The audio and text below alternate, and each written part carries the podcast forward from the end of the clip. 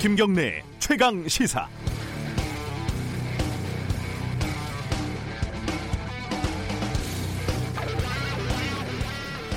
하늘이 무너질까 땅이 꺼질까 밥도 못 먹고 잠도 못 잔다는 중국 기나라 사람들의 쓸데없는 걱정을 기우라고 하는데 한국에도 기나라 사람들이 많이 이민을 온 것 같아서 참 걱정입니다.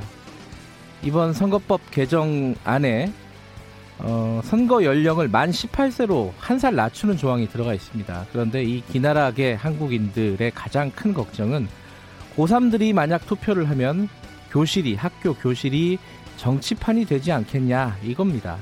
이 걱정은 주로 정치인들이 많이 하는데 어, 지저분한 정치판은 자기들만 관여하겠다 이런 희생 정신이 돋보이긴 합니다. 하지만 전 세계 90%의 나라가 그리고 OECD 국가 중에는 우리 빼고 전부 18살부터 투표를 하는데 투표권 생겼다고 학교가 정치판이 돼서 나라가 망했다는 소리는 듣도 보도 못했으니까 너무 걱정을 하지 마시고요. 또 학생들이 전교조 선생님들이 시키는 대로 투표를 할 것도 우려하시는데 요즘 애들이 어른 말을 안 듣는다고 항상 걱정하던 분들이 아니셨는지 참 의아합니다. 뭐 유력신문에는 너는 늙어봤냐 나는 젊어봤다 라는 기나라 국적 기자의 칼럼이 실렸는데 18세 선거권에 노골적으로 반대를 하더군요. 행간을 잘 읽어보면 어떻게 18살짜리에게 기성세대와 똑같은 권리를 줄 수 있냐는 겁니다. 보통선거, 평등선거라는 민주주의의 기본을 부정하는 생각이죠. 중국집에서 간장 종지 안 준다고 쓴 칼럼 이후 그 신문에 새로운 걸작이 탄생한 것 같은데 꼰대 덕분에 큰 걸 알아야 한다 이런 일갈에서는 그 언론사에 입사를 해서 저 사람을 선배로 만나지 않았다는 그 사실만으로도 무척 다행스러웠습니다. 이 칼럼에서요 차량에 아이가 타고 있어요라는 스티커는 있는데 왜 노모가 타고 있어요라는 스티커가 없냐는 불평이 있더군요. 그건요. 애가 작아서 사고가 나면 좌석 밑으로 빨려 들어가서 구조할 때 누락되기 쉬워서입니다. 이거는 인터넷에 검색만 해도 나오는 설명입니다. 젊어도 보고 늙어, 늙어도 봤는데 인터넷은 안 해보신 것 같습니다. 12월 26일 목요일 김경래 최강 시사 시작합니다.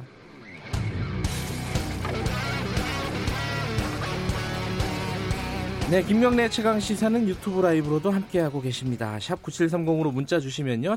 저희들이 공유하도록 하겠습니다. 짧은 문자는 50원, 긴 문자는 100원이고요. 스마트폰 애플리케이션 콩 이용하시면 무료로 참여하실 수 있습니다. 지오 뉴스 브리핑부터 시작하겠습니다. 고발 뉴스 민동기 기자 나와 있습니다. 안녕하세요. 안녕하십니까. 어, 필리버스터가 어제 끝났죠? 네. 민주당 요청으로 이제 임시국회가 26일 오늘부터 이제 소집이 되는데요. 네. 본회의는 내일 열릴 가능성이 커 보입니다. 음. 일단 문희상 국회의장이 체력이 좀 부담이 된다 이런 이유도 하나 있는 것 같고 네. 자유한국당이 홍남기 경제부총리 탄핵 소추안을 지금 발의를 한 상태거든요. 네. 근데 오늘 저녁 8시가 되, 지나면 탄핵 소추안이 자동 폐기가 됩니다. 그래서 네. 민주당 입장에서는 오늘 국회의 본회의를 고집할 이유가 없는 그런 상황입니다. 음. 내일 만약에 국회 본회의가 열리게 되면 뭐 회기 결정의 안건, 선거법, 예산 부수법안, 공수처법 상정, 그리고 공수처법 필리버스터 이런 차례로 이제 진행이 될 것으로 보이는데요. 네. 대략 한 30일쯤에 민주당이 새 임시회를 소집을 해서 본회의를 열고 공수처법 표결을 시도할 것으로 예상이 되고 있습니다. 오늘은 한 타임 쉬어간다. 뭐 네. 이유가 경제부총리 탄핵 소추안 때문인지 뭐 체력 부담인지는 모르겠지만은 그렇습니다. 어쨌든 오늘은 쉬고 내일부터 또 본회의가 열린다 이런 얘기네요. 자유한국당은 이 선거법이 통과가 되면은 헌법 소원을 내겠다 이런 입장을 밝혔어요. 헌법재판소의 헌법 소원 그리고 권한쟁의 심판, 효력 정지, 가처분 신청을 내겠다고 밝혔습니다. 할 수 있는 건 다 하겠다 이거죠. 그렇습니다. 예. 그리고 항수 한, 자유한국당은 공수처법 수정안에도 독소 조항이 있다고 주장을 하고 있는데요. 다른 수사기관이 범죄를 수사하는 과정에서 공수처 수사 대상의 범죄를 인지할 경우 그 사실을 즉시 공수처에 통보한다. 이 조항을 문제를 삼고 있습니다. 네. 그러니까 대통령 뜻에 따라 선택적으로 수사할 수 있도록 한 것이다. 이게 자유한국당의 주장인데요. 근데 더불어민주당도 즉각 반박을 했습니다. 그러니까 해당 조항이 없으면 전국 조직을 갖추지 못한 공수처가 사건을 인지하기 힘들다 이렇게 음. 반박을 했고요. 네. 다른 수사기관이 사건을 덮지 못하게 한 조항이다 이렇게도 이제 반박을 했는데 무슨 얘기냐면 공수처의 수사 착수 여부를 단서를 통보해준 수사기관 있지 않습니까? 네. 이 수사기관에 즉시 알려주도록 했기 때문에 음흠. 만약에 공수처가 수사하지 않으면은 통보한 기관이 수사를 하게 된다는 게 또 민주당 입장입니다. 아, 이 막판까지 공수처법은 여러 가지 논란이 있습니다. 검찰도 지금 어, 공개적으로 사실 공수처법을 반대하는 입장을 밝히고 있어요. 어제 출입기자단에 대검 관계자가 문자 메시지를 보냈거든요. 네. 공수처에 대한 범죄 수사 착수 사실 통보 조항은 중대한 독소 조항이라고 밝혔습니다. 네.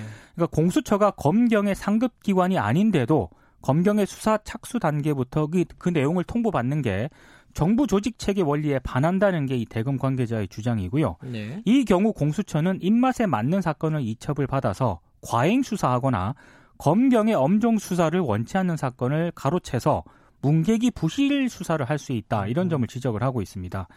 윤석열 검찰총장도 공수처법 그리고 검경 수사권 조정안 등에 대해 직접 입장을 발표하는 방안을 놓고 지금 내부 의견을 수렴 중인 것으로 아, 전해지고 있는데요. 네네. 조선중앙일보가 윤석열 총장이 이 공수처법 법안 내용을 전해 듣고 상당히 격앙한 것으로 전해졌다 또 이렇게 보도를 하고 있습니다. 고민을 하고 있겠네요. 그렇습니다. 부담스러운 상황인데 윤석열 총장도 자, 시진핑 주석이 어, 내년 상반기에 한국을 방문하는 게 확정적이다 이런 기사가 있어요. 그러니까 청와대가 이제 확정적이라고 발표를 했습니다. 청와대가 밝힌 내용이군요. 네. 네. 시 주석 방안은 2014년 7월 이후 약 6년 만인데요. 네. 문재인 대통령 취임 이후는 처음입니다. 뭐 구체적인 시기라든가 방식은 양국이 조율을 하기로 했는데요. 내년 4월로 그 시진핑 주석의 일본 일정이 예정이 돼 있거든요. 네. 아무래도 이제 이 시기에 시진핑 주석이 한국을 좀 방문하지 않겠느냐라는 음. 그런 관측이 나오고 있습니다. 네. 아, 2016년 사드 배치로 한중 관계가 상당히 냉각이 됐었는데 만약에 방한을 하게 되면 양국 갈등 현안을 매듭지을 계기가 될 것이다 이런 관측이 나오고 있습니다. 북한 소식 좀 알아보죠. 북한이 크리스마스 선물을 미국에 안 보냈습니다. 결국은 예. 군사 도발도 없었고 북한 네. 매체에도 관련 보도가 없었습니다. 판을 먼저 깨지 않겠다 뭐 이런 의미인 것 같고요. 그리고 중국과 러시아가 유엔에 대북 제재 완화 결의안을 제출을 했는데 이것도 한 원인이 된 것으로 분석이 되고 있습니다. 네. 근데 문제는 북한이 계속 잠잠할 것인가 이 여부인데요. 노동당 중앙위원회 전원회의 그리고 내년 신년사에서 김정은 위원장이 어떤 메시지를 내놓느냐 이거에 따라서 향후 정세가 결정이 될 것으로 보입니다. 네. 근데 트럼프 대통령이 또 기자들과 문답에서요. 북한이 장거리 장거리 미사일 쏘면 어떡하겠느냐 이렇게 물으니까 미사일 시험이 아니라 아름다운 꽃병 같은 선물일 수도 있다. 또 이렇게 언급을 해서 눈길을 끌었습니다. 예, 조금 여유 있는 모습이라서 네. 어, 뭔가 북한하고 물밑에서 얘기가 오간 게 아니냐라는 네. 해석도 있을 수 있는데 이게 다 해석이라서요. 그렇습니다. 그렇죠? 네. 자, 마지, 아, 다음 소식 전해 주시죠. 2009년 대규모 정리해고로 공장에서 쫓겨났던 쌍용 자동차 해고 노동자들이 네. 원래 그 노사 합의로 내년 1월 2일 복직을 하기로 돼 있었는데요. 네.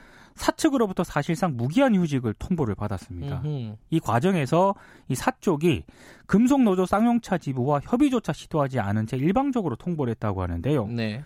그 쌍용차에는 노조가 두 개가 있거든요. 아, 쌍용차 그래요? 기업 노조가 있고 음흠. 금속 노조 쌍용차 지부가 있는데 네. 쌍용차 회사 쪽에서 어제 그러니까 24일 저녁 6시경에 쌍용차 기업 노조를 통해 복직 예정자 47명에 대한 무기한 휴직 내용이 담긴 노사 합의서를 전달을 했다고 합니다. 네.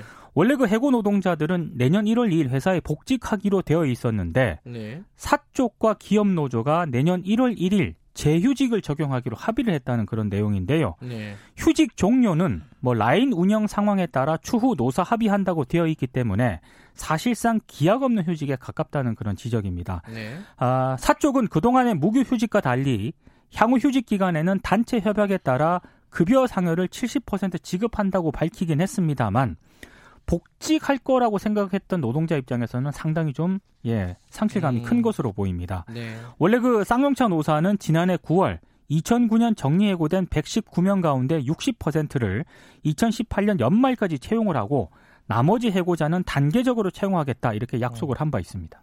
그러면 뭐 약속 자체가 한 1년도 더 묵은 약속이군요. 그렇습니다. 뭐 그것도 예. 지키지 못한다고 이제 밝힌 내용이네요. 다음 소식이요. 민주노총이 한국노총보다 가입자가 더 많아졌다고요? 고용노동부가 어제 이제 2018년 전국 노조 조직 현황을 발표를 했는데요. 네. 민주노총이 제1노총 지위를 획득을 했습니다. 음흠. 민주노총이 국내 노조 전체 조합원 수의 41.5%를 차지했고요. 한국노총은 한 40% 정도로 집계가 됐거든요. 그러니까 민주노총이 제1노총이 되면서 노정 관계도 변화가 예상이 되고 있습니다. 네. 앞으로 민주노총은 정부 산하 각종 위원회에서 한국노총보다 많은 위원을 배정받게 되는데요. 네. 근데 노조 조직률은 11.8% 정도에 불과합니다. 여전히. 예. 조직 노동자 수가 233만 1000명 정도를 기록을 했는데요. 근데 300인 이상 사업장의 노조 조직률은 50.6%가 되지만 네. 30인 미만 사업장 가운데 노조가 있는 곳은 0.1%에 불과합니다. 네. 그러니까 자금 사업 사업장일수록 노조 사각지대에 놓여 있다는 그런 얘기인데요. 지난 3월 통계청 자료를 보면 우리나라 5인 미만 사업장 종사자가 580여만 명에 이르고 있습니다. 아, 한 번도 제1노총 지위를 어, 뺏기지 않아왔던 한국노총이 제2노조가 돼버렸군요. 그렇습니다. 알겠습니다. 오늘 여기까지 듣겠습니다. 고맙습니다. 고맙습니다. 고발뉴스 민동기 기자였습니다. 김경래 최강 시사 듣고 계신 지금 시각은 7시 36분입니다. 최강 시사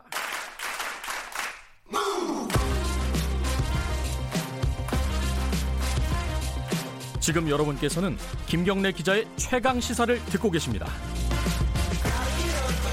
네, 크리스마스도 지났고 이제 며칠 안 남았습니다. 2019년. 막 마지막에 되면 연말이 되면 항상 나온 얘기가 뭐 예산 낭비 이런 얘기 많이 나옵니다. 정부에서 지자체에서 뭐 도로 같은 거 보도블록 막 갈고 이런 거 많이 보시잖아요. 요새는 그런 뉴스는 또 많이 안 나오더라고요. 이게 좀 식상한 뉴스라서 그런지. 국회에서도 연말 되면은 이렇게 예산을 어, 좀 함부로 쓰고 어, 그런 경우가 많이 있다고 합니다. 우리가 잘 모르는 내용이죠. 이런 이런 국회 예산은 이 1년 동안 국회 개혁, 어, 국회 예산 투명성 이런 것들을 위해서 노력을 하신 분입니다. 녹색당의 하승수 공동위원장 모시고 이 문제 좀 얘기 좀 해보겠습니다. 안녕하세요. 네, 안녕하십니까. 예, 연말 얼마 안 남았습니다. 네. 국회가 연말이 되면 예산을 몰아서 쓴다. 이게 잘 이해는 안 돼요. 국회가 뭐 보도블록 까는 데도 아니고 어떤 데다가 이렇게 쓰는 거예요? 어, 뭐 국회의원들에게 배정이 된 예산이 있습니다. 그렇겠죠. 어, 그러니까 연봉 말고 1년에 한 9,800만 원 이상의 경비가 지원이 되는데요. 아, 1인당이요? 예, 1인당. 꽤 많네요. 꽤 많습니다. 음. 예. 아주 뭐 소소하게 주요비 차량 유지비부터 해 가지고 네. 뭐 정책 활동에 필요한 경비까지 지원해 주는데요. 근데 이제 그런 지, 경비 중에 연말까지 안 쓰면 없어지는 게 있는 겁니다. 아하. 예. 그러면 안 쓰면 되는 거잖아요. 그러면 국고로 다시 가는 그렇죠. 거죠. 안 쓰면 뭐 어, 그냥 세금이 굳는 거죠. 네. 네. 근데 어디다 갔어요, 보통? 근데 그 한도액이 정해져 있으면 한도액을 다 채우려고 음. 이제 연말에 막 몰아서 쓰는 겁니다.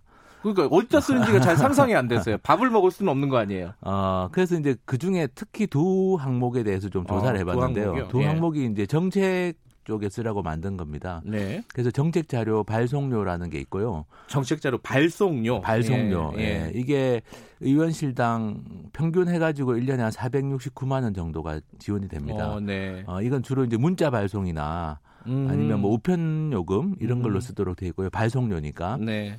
그다음에 이제 정책 자료 발간 및 홍보물 유인비라고 이름은 좀 비슷한데 예. 이거는 발간하고 인쇄 이런 쪽에 예. 쓰는 건데요. 이거는 뭐 정책 자료집을 찍는다든지 뭐 의정 보고서를 찍는다든지 홈페이지를 유지 관리한다든지 뭐 음. 뭐 이런 용도로 쓰게 돼 있는데 이게 또 의원실당 올해 기준으로 1,200만 원 정도. 어, 그래요? 어, 한 의원실당 1,200만 원. 근데 이게 다 뭐냐면 한도액이 딱 정해져 있는 겁니다. 어, 얼마까지 쓸 수 있다. 네. 근데 이걸 이제 11월까지는 안 쓰시다가 아, 그래요? 12월에 몰아서 절반 이상을 12월에 몰아서 쓰고 있는 걸로.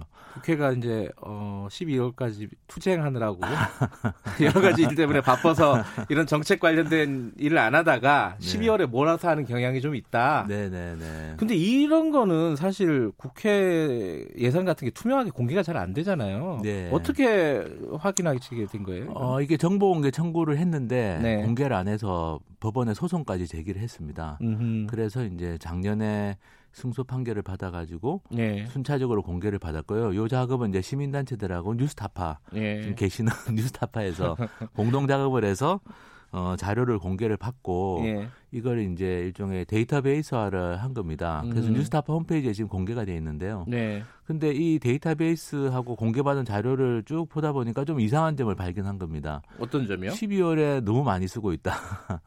어허. 그래서 아까 말씀드린 두 항목 중에 특히 정책 자료 발송료를 보니까 네. 12월에 집중적으로 우표를 산 거예요.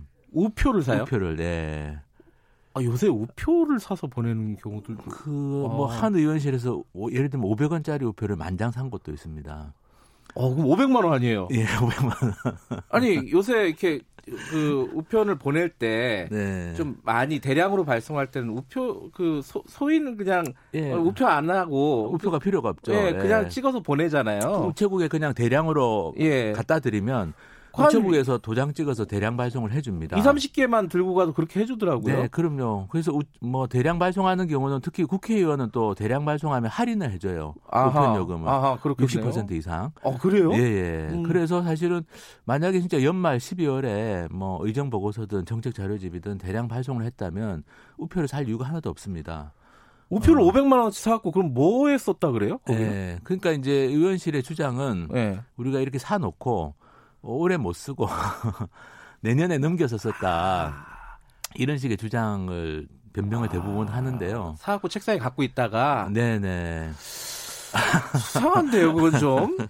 아니 내년에도 똑같은 예산이 나오잖아요. 나오죠. 그걸로 네. 하면 되는데. 그러니까 뭐 아주 그냥 뭐 좀 큰 문제가 없는 경우라면 네. 이제 올해 500만 원 예산이 남았습니다. 네. 다못 썼어요. 네. 다못 써가지고 우표를 사놓고 그걸 내년에 우표를 붙여서 발송을 했다. 음. 어, 또는 뭐 우체국에 갖다 줘서 그걸로 우편 요금을 대신 냈다. 이게 이제 뭐 그나마 괜찮은 경우인데 사실은 정말 나쁘게 마음 먹으면 네. 딴 데서도 사실 알 방법이 없는 겁니다. 이렇게 얘기하면 좀 그렇지만 어, 우표도 깡이 가능하잖아요. 소위 뭐 그런 일까지 있는지는 모르겠는데요. 뭐 그렇게까지는 아니겠죠. 네, 설마 그렇게까지는 네. 아니 아닐 수 있는데 뭐, 뭐 어쨌든 이게 우표를 산 다음에 그 우표라는 것도 일종의 어디에 쓰는지를 확인할 방법이 없는 현금하고 비슷한 일종의. 예. 성격이 있기 때문에 예, 어쨌든 의원실의 해명은 그겁니다. 이제 이렇게 음. 연말에 샀다가 어, 뭐, 다음에 쓴다라는 게 의원실의 해명인데, 음, 네. 어쨌든 좀 어, 상식적으로 납득이 안 가는 부분입니다. 아하, 네. 그래요.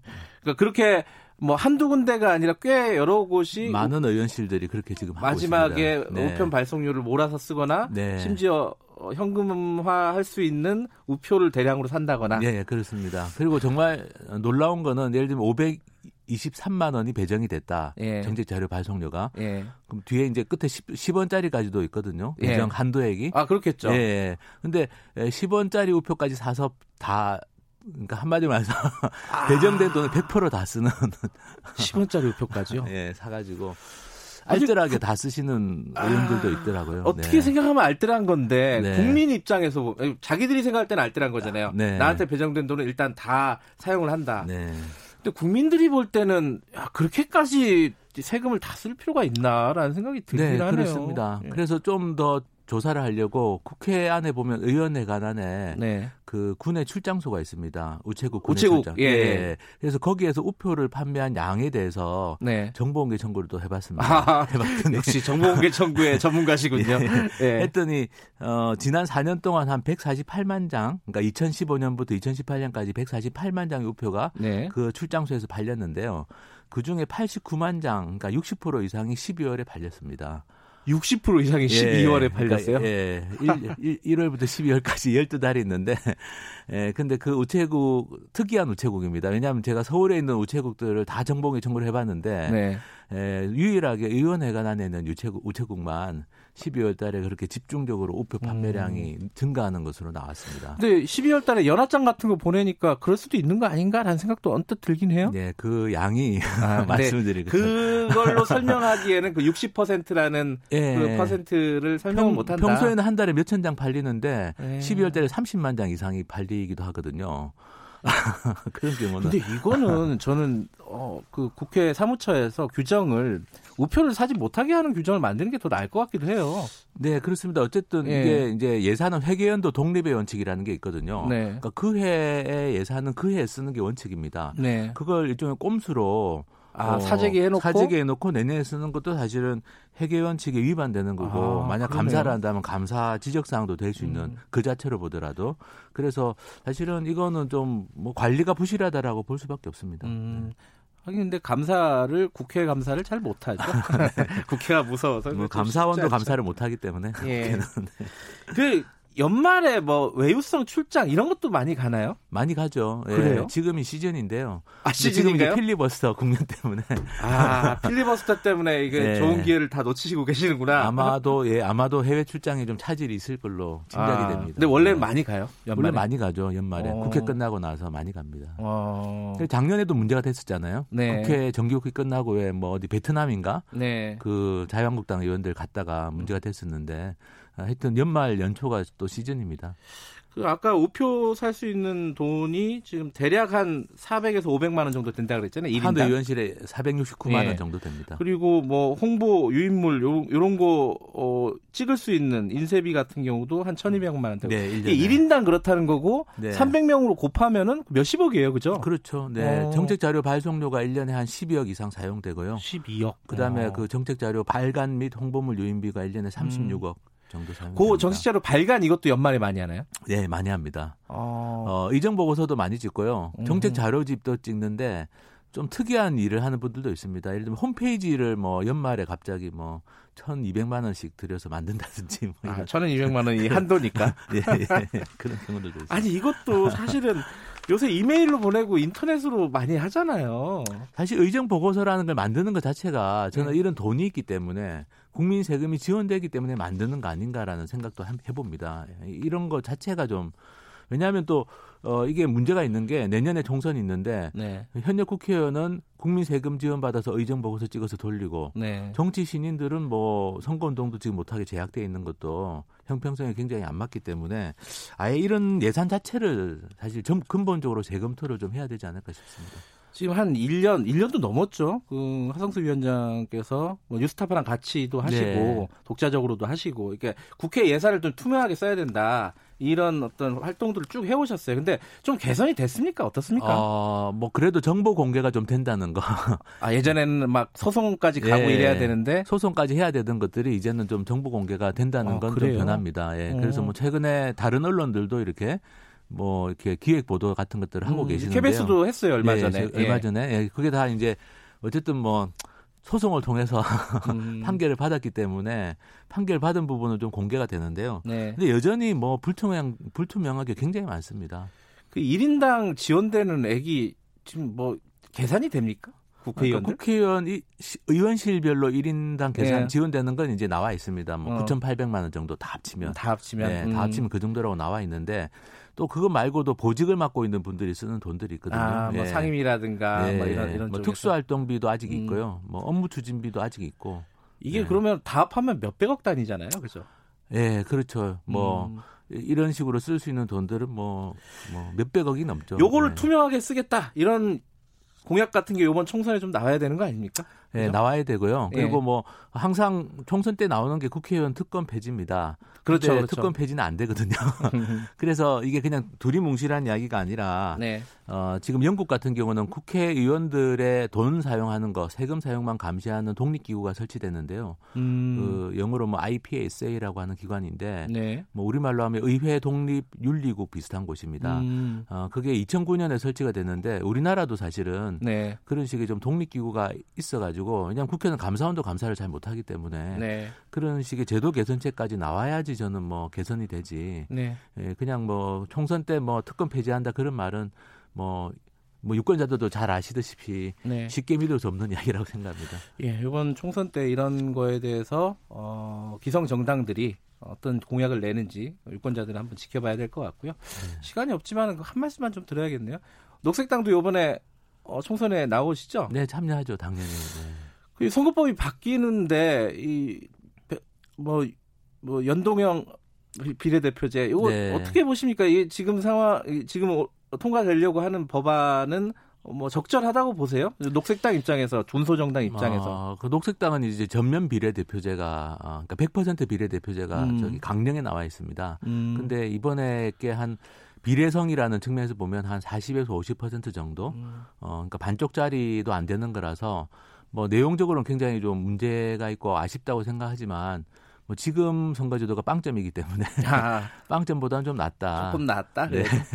그 비례 한국당 혹시 또 비례 민주당 이런 거 나오면은 녹색당 입장에서는 비례 연동제 하는 거 아무 소용 없이 이렇게 되는 거 아니에요, 혹시? 네, 근데 그런 정당이 다 헌법에 완전히 정면으로 반하는 정당입니다. 아. 위헌 정당입니다. 음. 어, 헌법에는 정당의 조직과 활동이 민주적이어야 된다고 돼 있는데 위성 정당이라는 건 아. 누가 이렇게 조종하는 아바타 정당이잖아요. 예. 네, 그런 정당은 설사 생긴다면 해산시키는 게 저는 맞다고 보고요. 어, 방금 그 말씀을 저희가 기성정당 쪽 연결해서 네. 인터뷰할 네. 일이 있으면 한번 물어보도록 하겠습니다. 네, 어떻게 네. 생각하시는지. 네, 네. 오늘 그 얘기 조금 더 하고 싶은데 다음에 다음 기회에 하죠. 뭐. 네. 고맙습니다. 네, 감사합니다. 네, 녹색당 하승수 공동위원장이었습니다.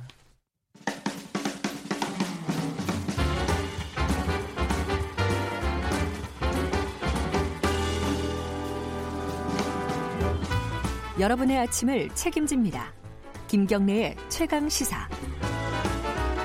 네, 최강 스포츠 KBS 스포츠 취재부 김기범 기자 나와 있습니다. 안녕하세요. 네, 안녕하세요.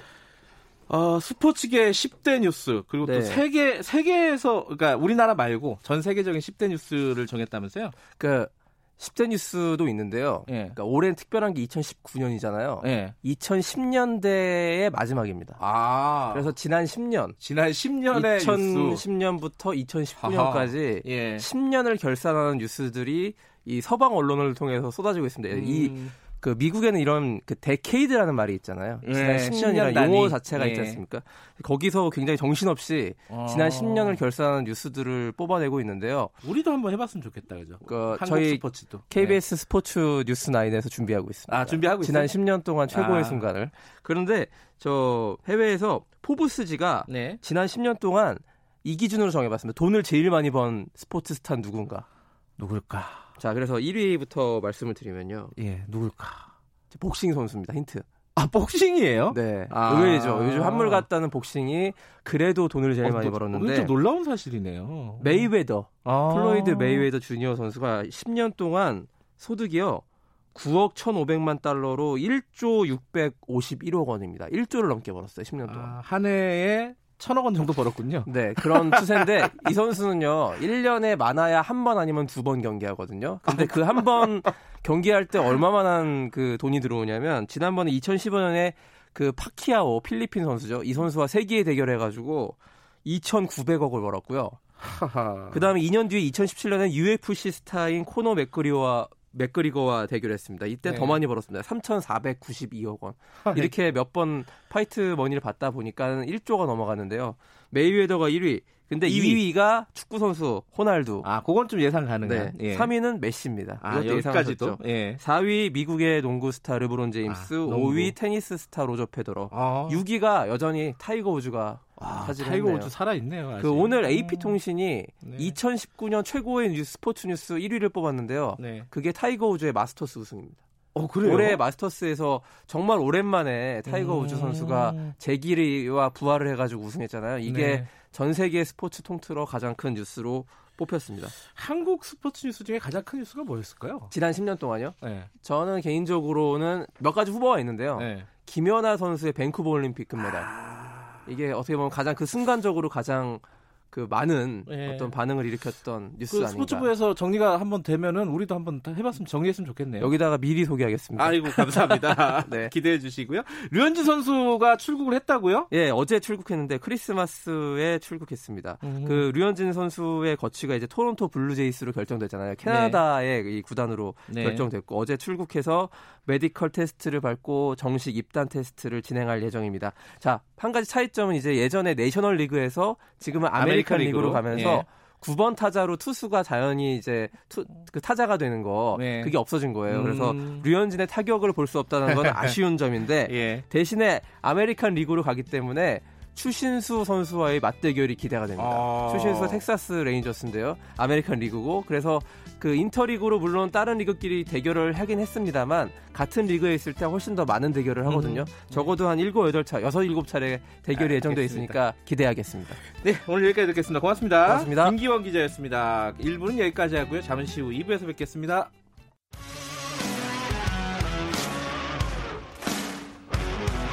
탐사보도 전문 기자 김경래 최강 시사.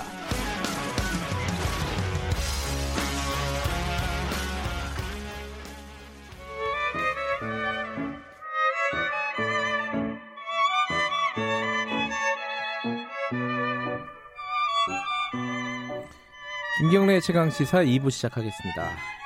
오랜만에 듣는 어, 배경음악입니다. 진정한 보수의 가치와 품격은 무엇인지 보수의 시각으로 우리 사회의 뜨거운 현안을 들여다보는 시간입니다. 보수의 품격 기, 윤여준 전 장관님 스튜디오에 오랜만에 모셨습니다. 안녕하세요. 네, 안녕하십니까. 연말도 되고 그래가지고 좀 어, 전국을 좀 정리하는 그런 시간을 가져보자 이래갖고 모셨습니다. 정리는 뭐 우리가 한다고 정리가 됩니까?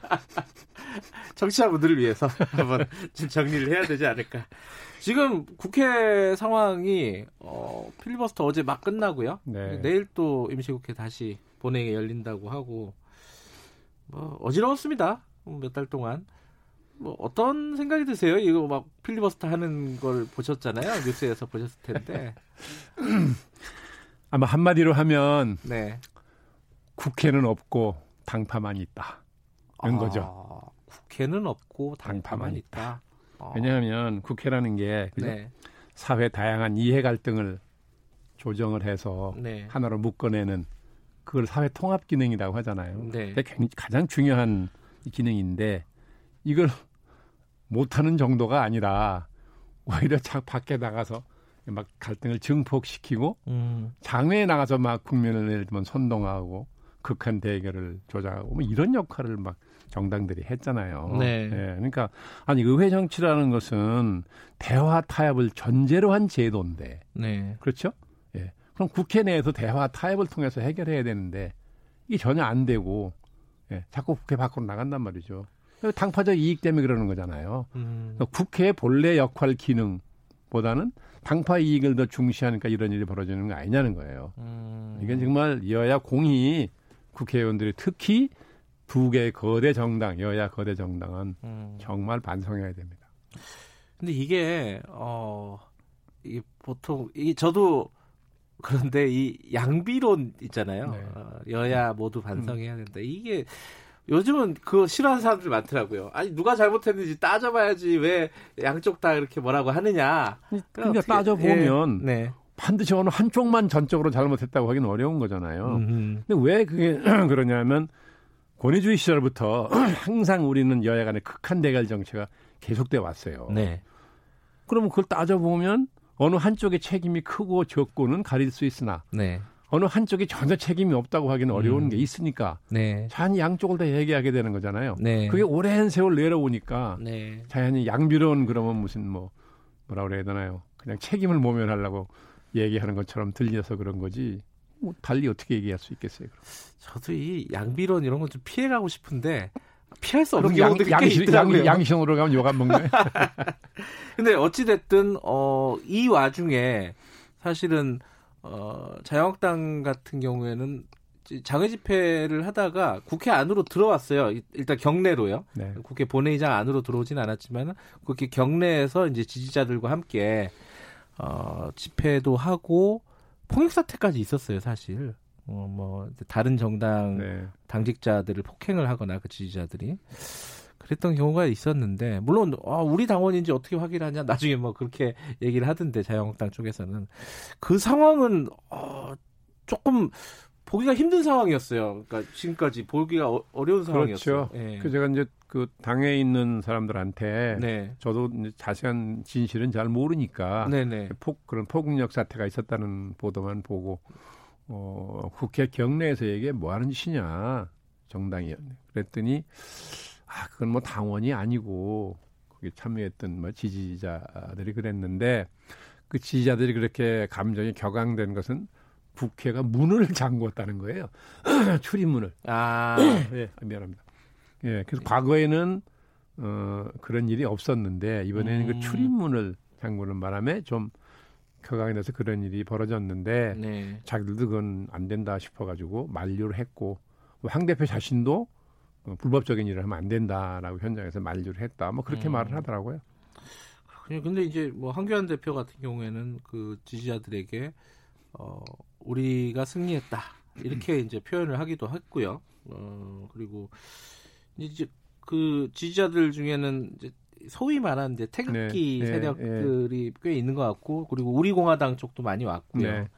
이게 약간 어, 황교안 대표가 이 좀 극우적인 성향을 갖고 있는 세력들과 어, 지나치게 밀접하게 지금 가는 거 아니냐라는 우려를 네, 하는 뭐 사람도 있습니다. 당연히 그런 인상을 받게 되겠죠. 네. 근데 이제 당에서는 이렇게 생각하는 것 같아요. 일단 이, 이 국면을 네. 이제 돌파를 하려면 역시 그런 그 고정 지지층을 결속시키는 길밖에 음, 없다라는 네. 판단을 했다는 거예요. 네. 그래서 지금 그런 향상이 벌어지는 건데 그러나 한편으로는 당이 극우화한다고 비치는 건 또 굉장히 경계를 한다는 거죠. 네. 예, 지금은 돌파를 하는 국면이라서 그렇지 네. 절대로 그 당이 극우화하는 거를 뭐 지지하거나 그럴 생각이 있는 건 아니고 오히려 경계한다. 말은 그렇게 하더라고요. 경계는 하는데 어, 내심으로는 이게 좀 지지 세력도 결집 결주, 결집을 해야 되고 예, 예 돌파를 해야 된다 이런 약간 좀 딜레마네요 이게 좀 그렇죠 음. 항상 그래요 현실 정치라는 게 항상 딜레마적인 요소가 있죠 근데 이 일이 지금 벌어진 이유가 뭐 다른 뭐 공수처법 뭐 검찰 네. 개혁 관련된 법안도 있지만 선거법이잖아요. 기본적인 그렇죠. 거는. 그렇죠. 근데 선거법에 대해서 어 민주당에서는 아니 지금까지 패스트트랙 올라갈 때도 마찬가지고 패스트트랙 올라 올린 다음에도 열려 있었다. 자유한국당 쪽에서 좀 들어와서 그 연동형 비례제라는 약간 좀 시대적인 어떤 과제 여기에만 동의해 준다면은 충분히 논의가 가능했는데 한 번도 어, 뭐 어떤 그런 참여의 뜻을 비치지 못 않았다. 그리고 자유한국당은 아니, 니들끼리 마음대로 하고 지금 무슨 말이냐 네. 이거예요. 요거는 참 이게 시각에 따라서 다른 얘기긴 한데 이현 장관님은 어떻게 보셨습니까? 아니, 저는 뭐이 예. 구체적으로 그 과정을 제가 뭐 들여다본 일이 없어서 네. 예. 야당은 야당대로 뭔가 내부 사정이 있었을 것 같은데 네. 제가 뭐 구체적으로 들여다보지 않아서 모르겠는데요. 아마도 그 연동형 비례대에 대해서는 원내 지도부보다는 의원들의 반대 의사가 더 강하지 않았을까 싶어요. 음흠. 예, 그러니까 원내 대표가 좀 협상을 하고 싶은 의향이 있어도 음흠. 의원들 다수가 그 강력히 반대하면 어려운 거잖아요. 그런 고충이 있지 않았을까 하는 짐작은 해요. 음흠. 과거 의원들의 그 성향으로 봐서 네. 예, 자세한 건 저도 뭐 그래도 이제 아니 좀 큰 틀에서 보면요. 자유한국당도 어차피 이 선거제를 조금 손을 봐야 된다라는 대의는 있었으니까요. 저 국회 시작할 때부터. 그렇죠. 그러면 들어가서 뭐 실리라도 좀 챙기는 게 더 낫지 않았을까? 결과적으로 보면은 결과적으로 아무런 어떤 그 자유한국당의 의사가 들어가지 않은 선거법이 나온 거잖아요. 그렇죠. 본인들이 전략이 실패한 거 아닐까?라는 생각도 드는데. 뭐 결과론적으로는 그렇게 얘기할 수도 있을지 모르죠. 네. 예. 하지만 그럴 여지가 별로 없었다 이렇게 보시는 건가요? 그 모르겠어요. 이게 이게 기본적으로 네. 여당은 말하자면 이제 강자로서 네. 그죠? 예. 어떤 포용적인 자세가 기본적으로 좀 있어야 되고 협상하는 데 있어서는 야당은 약자니까 그죠? 약자로서의 한계를 또 인정을 해야 되는데 이게 네. 잘안 되는 거잖아요. 네. 예, 이게 어느 한쪽이 잘하고 못하고 따지기 이전에 양쪽에 다 기본적으로 이런 자세가 있었느냐 하는 걸 돌이켜 보면 제가 볼 땐 여당도 나중에 이제 나경원 대표 임기가, 임기가 끝나서 심재철 의원이 이제 후임자가 됐잖아요. 네. 근데 되자마자 뭐든지 기억이 안 나는데 여당 일방적으로 뭘 이제 해버리던데 음. 이제 그걸 보면서 아 저것은 아무리 뭐 시간이 촉박해서 압박감을 느꼈더라도 네. 제1야당의 원내대표가 막 선출이 됐는데 음. 되자마자 저렇게 앉아서 본격적으로 얘기도 해보기 전에 저렇게 해버리면 정치 도의적으로 저게 협상하겠다는 태도냐 음. 밀어붙이겠다는 자세지 그럼 야당이 극렬히 저항하죠. 네. 음. 근데 어찌됐든 결과적으로 지금 선거법이 어, 통과가 될 예정입니다. 네. 어, 내일 아마 통과가 될 가능성이 네. 굉장히 높은데 네. 어, 지금 연동형 비례제 좀 복잡하지만은 네. 뭐 지역구는 그대로 가고 네. 어, 50% 연동형을 하고 30 석에 캡을 씌우고 네. 복잡하지만 아, 복잡해요. 예. 설명드리는 게 저도 잘 이해가 못 아, 아까 이제 하승수 녹색당 위원장 같은 아. 경우는 원래 선거제도가 빵점이었기 때문에 아, 100점짜리는 아니더라도 조금은 나아진 거다. 그 정도로 지금 생각하고 있다라고 하는데 그 선거제 이번 개편 방향에 대해서는 어떻게 보세요, 임 장관님은? 개편 방향이라면 어떤 방향? 이런 어떤 연, 연동형을 일부라도 이제 만들고 네. 어, 이렇게 하는 부분에. 아, 저는 연동형을 기본적으로 찬성을 했던 사람인데 왜냐하면 아, 네. 우리나라는 항상 이 거대 양당, 네. 응? 체제로 내려왔잖아요. 네. 이게 항상 극한 대결이었어요. 네. 그렇죠. 근데 한 번 잠깐 제 3당이 생겼던 기간이 있었습니다. 네? 그 이름이? 그렇죠. 네. 해보니까 어, 양당 간의 격돌이 안 일어나고 음흠. 그렇죠? 네. 타협의 정치가 좀 이루어진 기간이 있었어요. 네. 이걸 국민들이 보고 해롭지 않다고 생각했던 거 아닙니까? 네. 네. 그러니까 저는 그런 점에서 네. 연동형 자체는 저는 한번 해보자 음, 했던 사람인데 네. 연동형도 이제 어떻게 어떤 연동형 하느냐에 달렸죠. 네. 지금 같으면 저거 굳이 하는 게 무슨 의미가 있나 싶어요 저는. 아 지금 같은 경우. 예. 그 말하자면 너무 수정에 수정에 아, 수정을 그렇죠. 거쳐서 전체 의석수는 못 건드리고 예. 네? 또 비례대표 수도 못 늘리고 예. 지금 뭐 음... 결국 뭐 큰 의미가 없는 제도가 돼버렸잖아요. 네. 그러니까 저렇게 구차한 제도로 할 바에야 뭘 그거 하겠다고 저렇게 난리를 쳤냐는 생각이 들어간다는 거죠. 그 질문을 제가 민주당 쪽 연결했을 때 드렸더니 네. 이렇게 대답하더라고요. 그래도 한 발 나가는 게 중요한 거 아니냐. 반 발자국이라도 한 발자국이라도 한 발자국 게... 나가는 것만 생각합니까? 치른 대가는 생각 안 해요? 네? 아그 한 발짝 때문에 치른 대가 치른 대가가 있죠. 음. 얼마나 국민들한테 많은 실망을 주고. 예? 그러면 요번에 네. 선거제도가 실제로 시행이 돼가지고 네. 어, 21대 총선을 하게 되면은 네. 어, 어떤 정당 간의 힘의 균형이라든가 이런 의석수라든가 이런 부분에 대해서 좀 어, 예측이 가능한 부분이 좀 있을까요? 어떻습니까? 아니 근데 지금 민주당이 아직 어떻게 할지 모르는 거잖아요. 어떤 부분을요? 아, 그 이제 비례 민주당을 만들지 아, 그건 모르죠. 모르는 거잖아요. 예, 예. 예, 그러니까 지금 뭐라고 예상하기는 음, 어려운데 아직은 예. 예. 민주당이 그걸 안 만들고 선거를 치려고 할까? 그러면 결과가 되게 뻔히 예측이 될 텐데요. 네. 어떤 형태로든지 예. 그, 그, 그런 비례민주당을 만드느냐, 아니면 다른 방식으로 만드는 효과를 볼 수 있는 방법이 뭐가 있는지 저는 모르겠습니다만 네. 다른 방법을 찾느냐 하는 것은 아직 두고 봐야 될 일이잖아요. 자유한국당에만 득이 되는 제도를 그냥 하려고 그럴까요? 아, 그 자유한국당이 그 비례 한국당 물론 이름은 네, 그렇게 네, 가진 네, 않겠지만 네. 비례 한국당을 만들게 되면 그게 자유한국당의 득이 될 거라고 보시는 거예요? 그러니까 이쪽에 민주당이 안 만들고 안 만들고 하면 일방적으로 득을 볼 수 있겠죠. 근데 이 비례한국당이라는 게 위성정당이잖아요. 네, 위성정당이죠. 이거는 어, 꼼수라고 생각하는 분들이 꽤 많아요. 아, 이제 뭐 꼼수이면 틀림이 없는데. 아, 꼼수이면 네, 틀림없다. 없는데. 네. 아 그러나 이건 문 대통령이 좋아하는 불법은 아니잖아요. 불법은 합법, 아니죠. 합법이지. 네. 한성수 위원장 방금 그, 그 얘기 물어봤더니 그렇게 얘기했잖아요. 이건 위헌이다.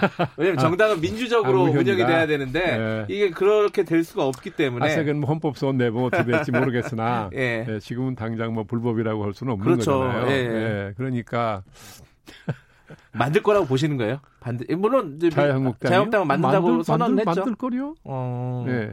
근데 거기에 민주당까지 만드느냐 안 만드느냐에 네, 그건 따라서 제가 그건 잘 모르겠고 어, 따라서 아마 네. 선거 결과가 네. 꽤 영향을 일방적으로 자한당이 득을 보는 경우가 생기느냐 음. 안 생기느냐인데 민주당이 그걸 많이 보면서 어떤 형태로든 자신들도 그만한 어떤 정치적 이득을 보는 제도를 만들겠지 그냥 안 만들고 일방적으로 자유한국당에 득이 되는 제도로 하려고 그러겠느냐 하는 그런 생각을 한다는 거죠. 뭐 자유 비례한국당 뭐 혹은 뭐 비례민주당 뭐 이런 네. 거 거대 정당에서 이렇게 만들어 버리면은 이번 선거법 만드는 그 개정하는 거에 어, 핵심 중에 하나가 좀 이게 다양한 어떤 의견들을 아, 표출될 수 있는 장을 예, 만들자는 예, 거잖아요. 예. 그게 그 유명 무실이 되는 거 날라가는 거죠. 그러니까 이런 제도 굳이 뭐하러 하냐는 거죠. 제가 아까 말씀드린. 참 이거 어렵네. 그럼 예, 취지를 제대로 못 살리는 거잖아요. 예. 그러니까 이게 말하자면 당파적 이익 때문에 그러는 거 아니냐고요. 네. 국회는 놓고 당파만 있다 말씀드린 게 그런 뜻이 있는 것 포함된 것이기도 한 거죠. 알겠습니다. 그, 그럼 자유한국당의 전략은 뭐 명확하겠네요. 그 통과시켜라. 그럼 우리는 비례한국당 만들어서 네, 뭐, 대비하겠다. 뭐 국민적인 인식이 나빠질 거라고 생각하는 분도 있지만 그러니까 그러나 고정 지지층이 지지를 해주면 음. 상당한 의석을 벌 수는 있을 거 아니겠나 싶어요. 그 여론이 나빠져 갖고 오히려 선거에서 더 불리해질 수도 있다. 음. 꼼수를 너무 쓰니까 네, 네. 아 그거보다는 고정 지지층이 네. 더 신경 쓰는 거다. 고정 지지층이 그 표를 줄 테니까 전 줄 거라고 보거든요. 음. 지금 여야 간에 이 대결 구도가 워낙 극한적인 구도가 돼 있잖아요. 격앙돼 있다 양쪽이 피체. 네, 네. 이게 뭐 옳고 그르고 따지기 전에 네. 일단 우리 편한테 찍는다라는 정서가 지배할 가능성이 많거든요. 네. 그러면 자유한국당 지지층이 찍을 가능성이 높다고 봐야죠. 그러면 황교안 음. 총리 같은 경우도 지금의 어떤 어 방향성, 그러니까 네. 약간 극우적인 네. 세력들과 계속 연대해 가면서 음. 가는 어떤 이런 모습들을 유지할 가능성이 높네요. 그죠? 아, 생각하면 그건 아닐지 모르죠. 왜요? 지금 국면에서는 그렇게 가더라도 예. 일단 이 국면이 끝나고 나서 음흠. 이제 총선 국면으로 가면 황 대표가 지금 같은 예, 이미지를 가지고 네. 그런 국민적 인식을 가지고 선거 치르려고 하겠습니까? 그래도 중도표를 좀 신경 쓰면서 물론이죠. 갈까요? 그러니까 음. 아까 말씀드렸지만 황 대표 스스로도 정당의 극우화된다든가 자기 자신이 어떤 극우적인 리더십을 보인다고 인식을 줄까봐 굉장히 그걸 조심한다는 거거든요. 네. 그러니까 거기도 나름대로 뭔가 이제 총선 국면으로 해가 바뀌고 나서 네. 총선 국면으로 가면 예, 여러 가지 이제 뭐 생각하는 게 있지 않겠어요?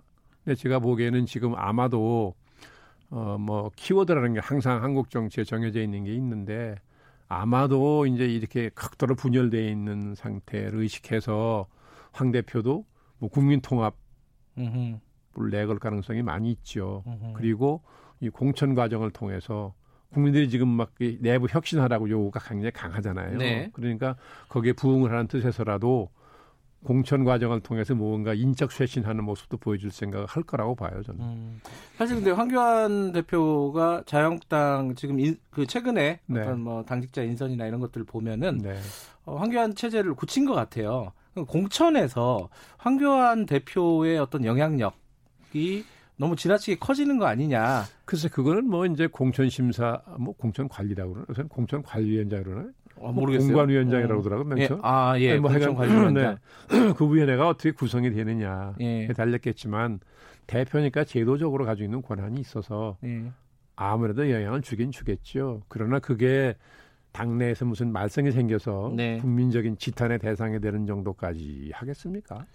뭐 공천은 뭐 양당에서 다 시끄러울 거로 예상이 물론 되고 예. 원래 공천은 원래 시끄러운 법이니까요. 예. 근데 황교안 대표는 음, 네. 어떤 선택을 할까요? 본인은 비례대표로 갈 수도 있을 거고 생각을 해보면은 뭐 종로 같은데 출마한 네. 상징적인 예. 곳에 출마할 수도 있고 험지로 갈 험지로 가라는 얘기도 꽤 나오잖아요. 네.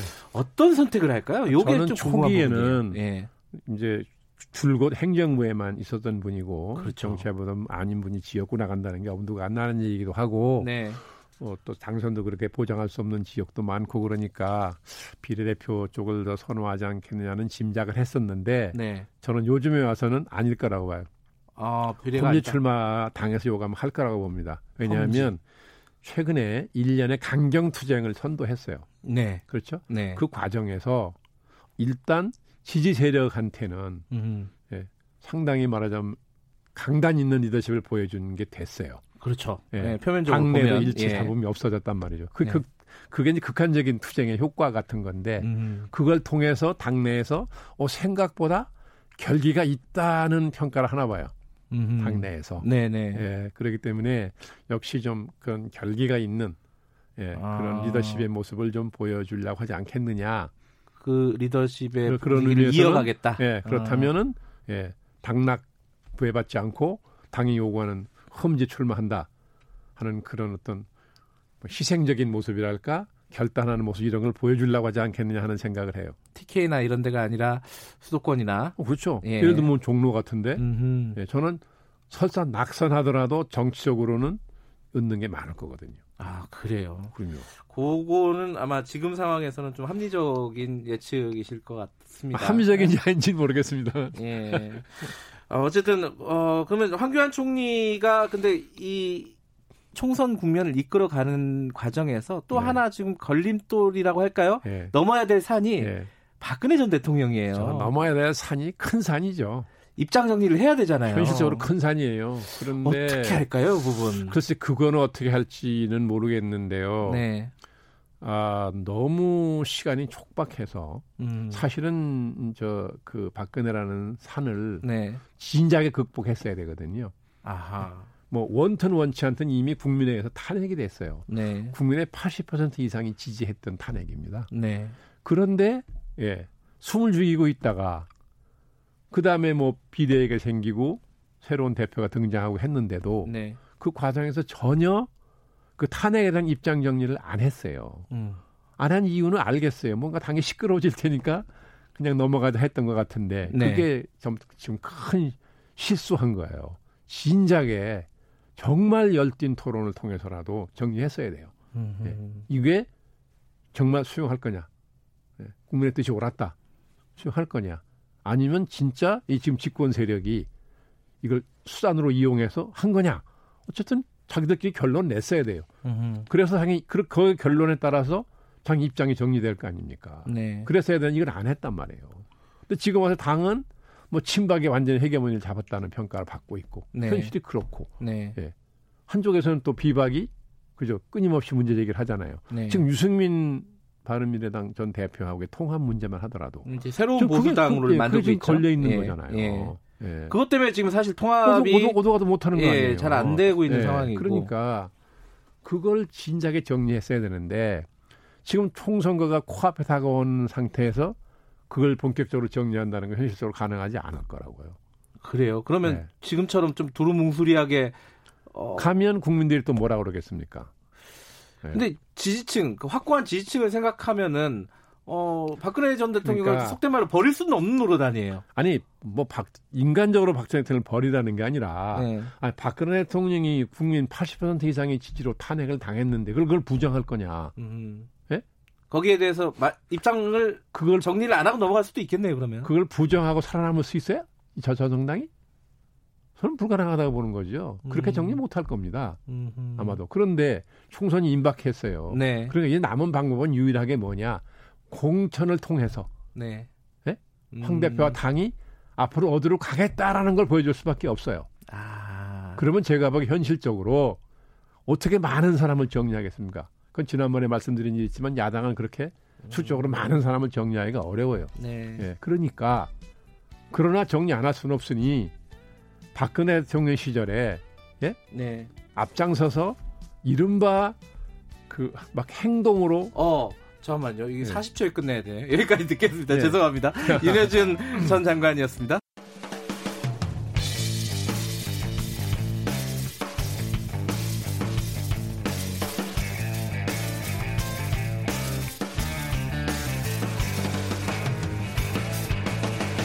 김경래의 최강 시사.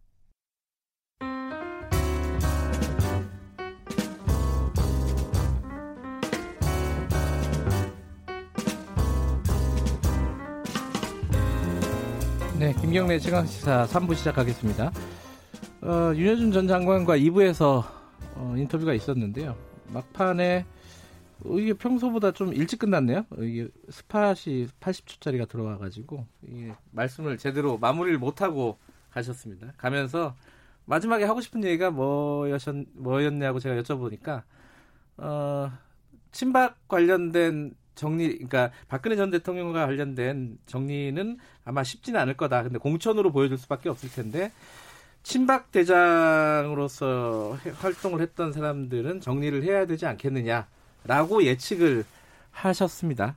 그 말씀을 제가 대신 전달해 드리고 오늘은 어, 김기식 위원장과 정책 이야기를 하는 식스센스 시간입니다. 김기식 위원장 자리하셨습니다. 안녕하세요. 예, 안녕하세요. 오늘 마지막 시간이에요. 어, 그 식스센스. 올해, 예, 예. 예. 어, 목요일, 다음 주 목요일은 2020년이니까요. 예. 그래서 오늘 한 해를 좀 정리하는. 예.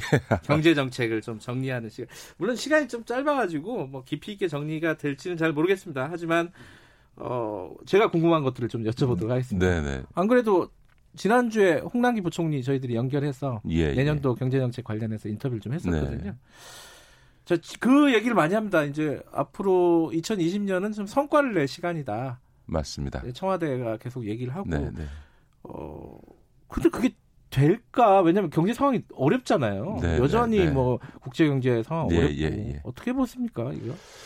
예, 하여간 경제 상황은 낙관할 수는 없는 것 같고요. 그러니까 네. 이제 진짜 성과를 내야죠. 그러니까 네. 이제 이 정부가 들어서서 이제 혁신 성장, 그다음에 공정 경제와 함께 소득 주도 성장 이 세 가지를 경제 정책의 방향으로 제시를 했습니다. 근데 네. 이제 방향은 제가 봐도 지금도 맞는 것 같은데 문제는 국정을 운영한다는 거는 학자가 아니거든요. 방향이 음. 옳다라는 걸 갖고 어, 그, 스스로를 그, 자부하면 안 되거든요. 그러니까 결국은, 어, 정치라는 건 또 국정원은 성과를 내야 되는데, 네. 이, 이 세 가지 정책 방향은 오를지 몰라도 국민들이 납득할 수 있는 성과는 아직은 부족하다. 그러니까 네. 이제 그 원인을 보면 이제 제일 문제가 되는 건 우리나라가 이제 수출과 같은 무역 의존도가 경제 85% 정도 되니까 근데 네. 이제 대외 환경에서 미중 간 무역 분쟁도 심각하고 세계적으로 경제 자체가 침체되다 보니까 네. 어, 대외 환경 자체가 제일 어려웠던 것 같고요. 두 번째는 한편에서 보면 정부가 52시간제라든가 네. 최저임금 인상과 같은 소득주 성장의 정책 방향을 오를지 몰라도 네. 그것을 실현해 가는 과정에서 현실적으로 보완해야 될 수많은 것들이 있지 않겠습니까? 네. 모든 정책에는 다 부작용이라는 게 나오게 되니까 그런 이제 부작용들을 미리 막거나 혹은 신속히 보완하는 조치들을 조금 어, 제대로 못해서 생겨났던 문제들도 음. 좀 있는 것 같고 또 하나 세 번째는 아, 저는 뭐, 이거 정, 우리 정부 초기부터 그런 얘기를 했습니다만 선택과 집중을 해야 된다. 그러니까 음. 그 막상 정권을 잡으면 다 할 수 있을 것 같지만 실제로는 이 5년제 대통령제에서 정부가 정책으로 할 수 있는 일이 많지 않기 때문에 확실한 거 몇 가지만 집중해도 사실은 5년 안에 성과를 내기 네. 어려운 게 경제 사안인데 그런 선택과 집중을 제대로 못한 것이 아닌가. 그러다 보니까 많은 애는 썼지만 아직까지 음. 어, 성과가 국민들에게 이런 성과 있습니다라고 말하기에는 좀 부끄러운 성적표 아니냐. 근데 다만 최근에 약간 지표들이 좋아지고 있고 네. 미, 중 간 그 갈등도 지금 이제 1단계 합의를 가고 예. 있고 해서 내년은 그래도 좀 희망을 가져볼 수 있지 않을까 이런 생각은 하고 있습니다. 물론 이제 홍남기 부총리는 어 그렇게 얘기하지는 않았지만은 이 사실 어 경제 정책 방향 그 문건을 보면요. 소득주도 성장이란 말이 빠져 있어요. 네, 네, 네. 단어로 보면은 네, 네. 빠져 있고 그래서 전체적으로 방향이 좀 선회한 거 아니냐 투자 위주의 음, 음. 정책으로 그렇게 볼 여지가 좀 있는 것 같아 가지고요. 그건 어떻게 보십니까? 뭐 최근에 와서 우리 네. 정부가 이제 소득주 성장에서 이제 좀 기존의 성장 정책으로 네. 어 그 돌아서는 거 아니냐 이런 얘기를 합니다만 저는 그거는 아닌 것 같고요. 월락이 문재인 대통령이 과거 분배냐 성장이냐라는 이분법적 구도를 깨야 된다 이런 관점에서 음. 소득 주도라고 하는 일종의 분배 지향적인 요소들을 성장과 연결시켜서 이 소득 주도 성장론을 제기한 건데요. 네. 다만 저는 어 그러는 분배 정책 중심에서 성장 정책 중심으로 전환하는 것보다 뭐이 성장 정책에 있어서 과거처럼 아 재벌 대기업이라든가 기존 어, 기득권, 기존 산업 중심으로 어, 다시 경도되는 경향을 보이는 건 좀 분명해 보입니다. 예를 들어서 투자를 강조하다 보니까 그렇죠. 투자 이력이 큰 재벌들의 음. 사람들을 더 많이 챙기고 재벌 중심으로 계획을 하게 되는 네. 이런 일들이 지금 어, 벌어지는 것 같고요. 또 우리 최근에 타단 논쟁처럼 어떤 변화 혁신보다는 총선을 앞두고 뭐 이러저러한 이유들로 인해서 기존 산업을 보호하거나 음. 이런 이런 부분에 조금 더 경도되는 현상들이 나타나고 있는 건 분명해 보이죠. 네. 그런 부분이 우려할 만한 수준이냐 뭐 이런 건데 어떻게 보세요? 저는 경제 정책의 흐름에서 놓고 보면 부동산 분을 부분을 빼놓고 예. 어, 국민들이 체감하기에 아 문재인 정부가 이전 정부랑 확연히 다르다라고 느낄 기는 지금 조금 어려워져 가고 있는 것 같아요. 아. 정부 초기에는 그래도 어, 뭐, 최저임금 문제라든가 52시간 문제라든가 또 이제 혁신 관련해서 몇 가지 음. 화두들을 들으면서 아, 문재인 정부가 뭔가 좀 달리 하는가 보다 이렇게 했는데 사실은 특히 2019년을 경과하면서는 거의 19, 19년의 경제정책 운영은 과거 정부하고 크게 다르지 않게 아까도 말씀드렸던 것처럼 재벌 중심으로 어, 재벌의 투자를 이끌어내는 것 중심으로 이렇게 운영을 하고 있어서 큰 차이를 못 느끼는 이런 음. 문제 있지 않나. 이제 이게 어, 국정 운영에서 보면요. 참여정부도 네. 어, 국정 중반기를 넘어가면서부터 경제정책의 주도권이 이게 예, 관료에게 넘어갔습니다. 그러면서부터 사실은 어, 그냥 거의 관료주도 경제가 된 건데 최근에 와서 어, 문재인 정부도 경제 정책이나 이런 전반적인 어, 부분에 있어서 좀 관료 주도성이 아주 음. 강화되고 있는 거 아닌가 이런 우려는 저는 개인적으로 갖고 있습니다. 그, 그 관련된 디테일 중에 하나인데요. 그러니까 내년에 보면 SOC 사회 간접자본 네, 예산이 네, 꽤 네. 높아요. 네, 네. 근데 이제 문재인 정부 들어설 때 어, SOC를 가지고 경기 부양 수단으로 삼지 않겠다라고 네네 네, 네. 선언을 했어요. 근데 네네네. 내년도 이제 사실 경제 성장률이 걱정이 되면서 음. 그렇게 하는 거 아니냐 라는 의심이 들긴 해요. 이거는 어떻게 보세요? 예, 그 대통령께서 아예 후보 때도 그랬고 당선된 직후에 예. 절대로 이저 어, 부동산 정책이나 이런 것들을 경기부양상 쓰, 쓰, 쓰지 않겠다. 그렇죠. 인위적인 경기 부양 정책 예. 안 쓰겠다라는 얘기도 하셨고 또 어, 사람에게 투자해야지 왜 자꾸 이 토건 국가적으로 이런 도로에나 이런 건물에 어, 투자하냐 이런 얘기를 하셨는데 네. 어, 그래서 사실 실제로 SOC 예산이 다른 어, 첫해 예산 편성할 때는 복지 예산의 증가에 비해서 적었는데요.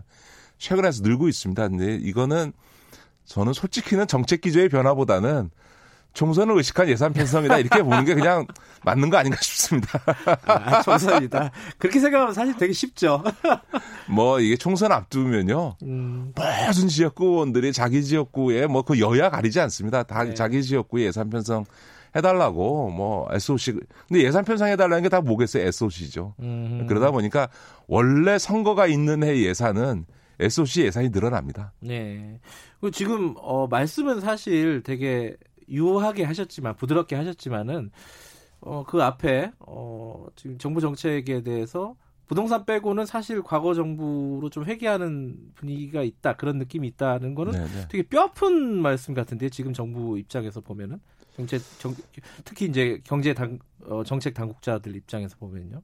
예, 그러니까 이제 저는 뭐 여러 가지로 어려움을 상황에서도 네. 노력하고 네. 있는 것은 인정을 합니다만 앞서도 말씀드렸던 것처럼 이제 그 정치를 안 해보셨거나 혹은 학계에 계셨던 분들이 빠지는 함정 중에 하나는 뭐냐면 아 일종의 아 자기 확신과 함께 어, 본인이 갖고 있는 생각의 일관성을 되게 중시하게 되는데요. 사실은 정치나 국정 영역은 본인이 어떻게 생각했던 것과 상관없이 그냥 객관적인 국민의 시각으로 평가받게 돼 있는 거거든요. 그러니까 음. 그럴 때 어, 사실은 정무적 감각이 중요한 거는 뭐냐면 국민의 눈높이에서 평가하고 아 국민이 부족하다 그러면 아 서로 억울해도 아 뭔가 음. 부족하게 느끼시는구나라고 생각하면서 뭔가 새롭게 시도하거나 변화를 가져오거나 더 노력하거나 해야 되는 거거든요. 그런 점에서 보면 어 최근에 있어서 어, 확연하게 그 기존의 재벌 대기업 중심으로 이루어졌던 경제 정책과 뭐가 다르냐. 대통령의 일정 동선만 와도 대통령이 정하겠습니까? 주변 참모들이 음. 다 정하는데 대통령 일정이 다 재벌 대기업과 관련된 일정으로 어, 이루어졌던 최근에 와서 그거에 조금 약간 비판들이 제기되면서 변화하고 있습니다만 이런 음. 부분들은 좀 따갑게 어, 음. 비판을 좀 받아들여야 되지 않을까 싶습니다. 물론 이제 이번 경제 정책 방향에도 보면은 뭐 그 포용 경제 뭐 네네. 이런 단어들은 들어가 있습니다. 네네. 근데 예전에 이제 정권 초창기에 얘기했던 이제 공정성을 음. 강조했던 부분들이 많이 좀 약화된 거 아니냐 그런 차원하고 좀 비슷한 말씀이신 건가요? 예, 그 공정 경제와 관련해서도 저는 어, 전임 음. 김상조 위원장부터 꾸준하게 일관되게 역할을 해왔습니다만 얼마 전에 조성욱 그 신임 공정거래위원장이 네. 그 얘기했지 않습니까? 노력해온 건 맞는데 국민의 눈높이에서 보면 체감도가 왜 이렇게 떨어지냐라는 음. 질책에 대해서 겸허히 생각해라라고 신임 위원장이 얘기를 하잖아요. 그러니까 네. 소위 가불관계 부분에 있어서는 노력은 했지만 체감하지 못하는 게 있고 무엇보다 재벌의 지배구조 문제라든가 재벌들의 일감 몰아주기라든가 이런 부분에 있어서는 너무 그 이 단계적 접근을 하다 보니까 음. 가시적인 성과가 하나도 없고 제도 개혁도 제대로 이루어지지 않았던 거 아니냐라고 하는 이런 비판들이 제기되고 있는 거죠. 음. 뭐 제도 개혁 같은 경우는 상당 부분은 이제 국회에서 처리해야 될 부분인데 그 네. 부분은 막혀 있고. 그러니까 이, 저, 어. 이 정부 초기에 예. 제도 개혁 부분들을 강하게 밀어붙였어야 되는데 그거를 이제 재벌들의 협조를 기다리겠다라고 하면서 음. 가장 힘이 있었던 정, 정부 출범 1년을 그냥 제도 개혁을 손을 놔버리니까 그렇게 네. 되니까 그 다음에부터는 이제 아예 국회에서 제대로 추진이 안 되는 이런 음. 문제가 발생을 하고 있는 거죠. 그러니까 저는 뭐 우리 정부의 관계자 경제 정책 관계자들이 노력하고 있다라고 하는 것 또 음. 어, 상황을 그렇게 낙관하지 않는다는 건 분명히 어, 인식을 합니다만 그러나 어쨌든 정말 다시 한번 말씀드리면 국민의 눈높이에서 정책을 점검 해야 한다. 그 정치라는 게 국정 운영이라는 게 그런 거다. 이런 말씀을 다시 드리고 싶습니다. 어, 아까 이제 부동산 정책은 빼고 나머지 정책들을 보면 그렇다라고 네, 네 말씀하셨는데 네. 부동산 정책을 잠깐 듣겠습니다. 네, 네. 이 부동산 정책의 기조 오늘 계속 유지할까요? 지금 총선이 있어가지고 이게 어떻게 제가 부동산 문제에서 이 방송에서 몇 번을 네. 말씀드렸습니다만 어떤 경우에도 문재인 대통령이 부동산 정책의 기조는 흔들리지 않을 거다라고 제가 단언했지 않습니까? 그거는 네. 제가 그 문재인 대통령이 그 야인이 시, 시절부터 얘기를 해보면 네. 참여정부에 대한 가장 뼈아픈 반성 중에 하나가 성찰 중에 하나가 부동산 문제입니다. 그러니까 그 부분을 너무나 뼈아프게 생각하셨기 때문에 네. 정말 부동산 문제만큼은 내가 반드시 잡겠다라고 하는 의지가 확고해서 저는 이 정부 끝날 때까지 부동산 정책 흔들리지 않을 거다. 그리고 정말 더 강력한 조치도 어, 낼 의지를 갖고 있다. 근데 음. 어, 지난 방송에 제가 말씀드렸던 것처럼 지난 네. 어, 12, 16 부동산 대책이 상당히 강력한 조치여서 지금은 약간 어, 부동산 어, 시장이 좀 잡혀가는 분위기로 가고 있는 거 아닌가 좀더 음. 지켜봐야 되겠지만요. 지금 네. 관망세인 것 같은데 네. 효과가 네. 진짜 어떻게 나타날지는 어, 조금 내년쯤 가봐야 알것 같아요. 그렇죠. 좀 더 지켜봐야 되긴 합니다만 이번에 시장에 준 가장 큰 효과는 개별 제도의 효과 다시 말해서 예를 들어서 대출 규제라든가 이런 걸 통해서 돈의 흐름을 금리를 손대지 못하는 조건에서 대출 규제를 통해서 돈의 흐름을 잡고 그 다음에 보유세를 높여 가지고 어나 혹은 양도소득세 이런 부분들에 있어서 세제 조치를 통해서 어 소위 투기적인 부동산 보유에 대해서는 이 세, 세금으로 제재하는 이런 수단들이 강력히 동원되는데요. 그런 개별적인 내용보다도 더 중요한 거는 야, 이 정부가 이 의지가 간단치 않구나. 이게 게임 한다고 해서 이게 정부가 어느 순간 이제 그냥 백기 들고 혹은 투항하거나 혹은 양보하거나 후퇴하지 생각이 별로 없구나라고 음. 하는 그런 강력한 메시지는 시장에 주는데 음. 성공하지 않았나 해서 그런 점에서 평가합니다. 알겠습니다. 어, 그거는 뭐 이제 앞으로 시장 상황을 좀 지켜보도록 하고요. 어찌됐든 오늘 말씀 중에는 지금 현 정부 정책 어, 입안자라든가 당국자들은 좀 어, 뼈아프게 생각하고 이렇게 해야 될 부분이 있는 것 같습니다. 두 가지만 네. 말씀드리고 싶은데 현 정부 당계자들께는 앞서서 계속 말씀드린 국민의 눈높이에서 정책을 네. 평가하고 계획해야 된다라고 하는 거 하나고요. 또 하나는 이제 집권 중반기를 넘어가서 이제 한 2년 남았지 않습니까? 우리 네. 정부가 문재인 정부가 그러니까 정말로 이제 앞으로 2년 동안은 선택과 집중이 음. 중요하다. 많은 일을 벌리고 수술이려고 하지 말고 이제부터라도 네. 선택과 집중을 통해서 확실히 성과를 낼 수 있는 부분들에 모든 역량을 집중하는 게 필요한 시기다 이 말씀 꼭 드리고 싶습니다. 예, 디테일하게 어디에 선택과 집중을 해야 되는지 이런 부분은 다음 시간에 한번 또 얘기를 나눠보죠. 네. 네 연말인데 나와주셔서 감사합니다. 네, 고맙습니다. 새해 복 많이 받으시고요. 예.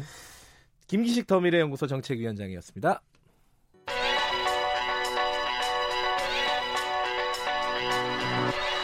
최강 시사 김태현의 눈.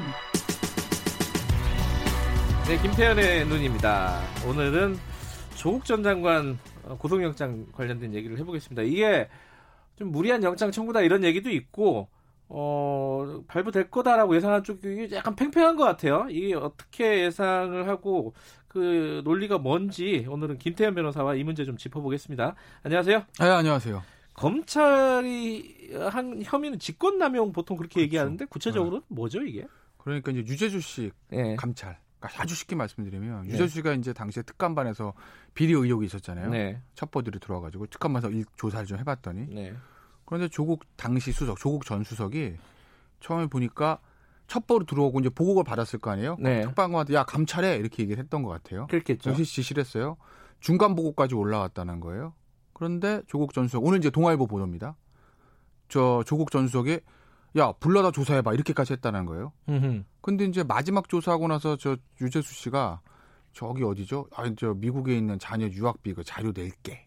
음. 그리고 그다음부터 잠적했잖아요. 네. 금융정책국장에서 70일인가 네. 휴가도 냈다는 것 같기도 하고. 네. 근데 그 이후에 조국 전 수석이 감찰 중단 지시를 했다는 거예요. 어. 그러니까 그게 민정수석으로서의 권한을 남용했다라는 이제 직권 남용 혐의인 거죠. 음, 계속 했어야 되는데 안 했다 이거 이 얘기거든요. 그렇죠. 한마디로 네. 말하면은 네. 어, 그 직무유기 아니에요? 직권 남용이 아니라? 아, 그러니까 직무유기하고 직권 남용이 네. 양날의 칼 같은 거예요. 그러니까 쉽게 네. 말씀드리면 누구죠? 우, 저 우병우 전 수석 네. 참 정권 바뀔 때마다 민정수석의 고난입니다. 어찌됐건 그러네요. 네. 네. 저 우병우 전 수석이 K재단 미리재단 때 그 최순실 씨를 네가 알고 있었는데 안 했잖아. 음흠. 이걸 가지고 직무유기를 결국 이제 유죄가 나왔어요. 네. 근데 그때 이제 유죄 판결문 보면 무슨 얘기였냐면 민정수석은 대통령한테 어떤 고위공직자나 그 측근들의 비리에 대해서 저 직언을 해서 바로잡을 기회를 줘야 하는 그런 막중한 책임이 있다 이런 표현이 나오거든요. 음. 그러니까 그런 직무가 있는 사람임에도 불구하고 안 했다. 음. 이게 이제 직무유기인 거고. 그렇죠. 그러고 지금 조국 전 민정수석은 그냥 직무유기는 아니고 시작은 했으니까. 아. 그러니까 애초부터 첩보가 올라왔는데 안 해, 안 해, 안 해. 이러면은 직무유기인데 예. 처음엔 잘했어요. 예. 하고 있었는데 중간에 끊은 거예요. 이건 직권 남용이라고 본 거죠. 그러니까 직무유기는 아무것도 안 한 거. 이제 부작이라고 하거든요. 전문용어로. 음. 그거고 직권 남용은 하긴 한 거. 근데 잘못한 거. 이게 직권 남용인 거죠. 아주 쉽게 말씀드리면.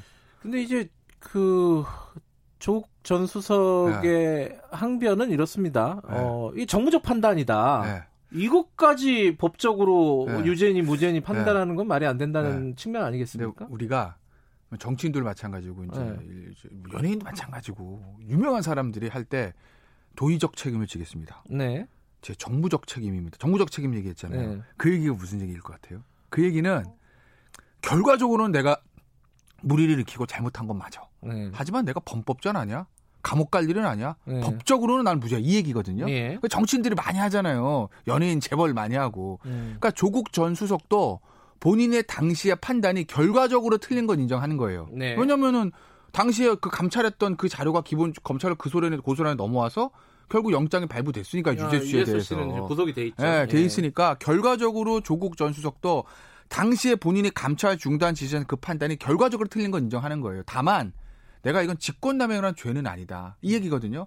그러니까 법적 책임은 아니고 단지 정무적 책임을 지겠다라는 거죠. 정무적 책임일 뿐이다. 그리고 이제 윤도한 국민소통 수석이 정무적 판단일 뿐이다. 그게 뭐냐면 아 보니까 이거는 법적으로 갈 게 아니라 정부적으로 여기서 사표 받고 끝내도 되는 사안이라고 판단 이 얘기거든요. 그러니까 민정수석의 재량권의 범위 내에 있는 행위다. 이거를 말하고 싶은 건데 검찰이 보는 시각은 전혀 다른 거죠. 검찰 무리해서 덮었다. 어, 그러니까 일부러 덮어줬다는 거잖아요. 한마디로 쉽게 얘기하면 검찰의 네. 시각은. 네. 근데 이제 어 조국 전 장관 쪽의 항변은 이게 수사권이 없다. 네. 당시에 이제 감찰을 할 때. 그래서 네. 이제 사실 그 유재수 쪽에서 협조를 네. 하지 않으면은 네. 제대로 수, 조사를 하기가 어려운 상황이었고 네. 그래서 할 수 있는 데까지 해봤는데 그 당시에는 네. 혐의가 네. 이렇게 크지 않았다 네. 한마디로 그때는 몰랐다 여러 그쵸. 부분을 요건 어떻게 봐야 돼요? 근데 일단 지금 언론 저 취재가 좀 어렵잖아요. 예. 그래서 어디까지가 진실이 곧 나오겠지만 어제 이제 한국일보하고 오늘 동아일보 단독 보도를 제가 종합해서 말씀드리면 예. 어제 한 어젠가 그젠가 그건 모르겠어요. 어제 한국일보 단독 보도는 뭐냐면 최종 보고서가 없다는 거예요. 네. 그거 보셨죠? 그리고 오늘자 동아일보 단독 보도는 뭐냐면 아까 제가 그, 그 말씀드린 그 사실관계에서 가, 이제 70일 또안 나오고 시작하니까 네. 갑자기 조국 전 수석이 덮어라고 음. 얘기하고 이제까지 중간 첩보 보고가 중간 보고가 올라갔을 거 아니에요. 네. 그걸 다 없애라. 사실 언론사 보도의 정확한 워딩은 갈아버리라는 취지로 얘기했다. 음. 이게 보도 내용이거든요. 그러니까 결국 이제 특, 당시에 그 말했던 특감 발언들이 검찰에서 진술했겠죠. 네, 네.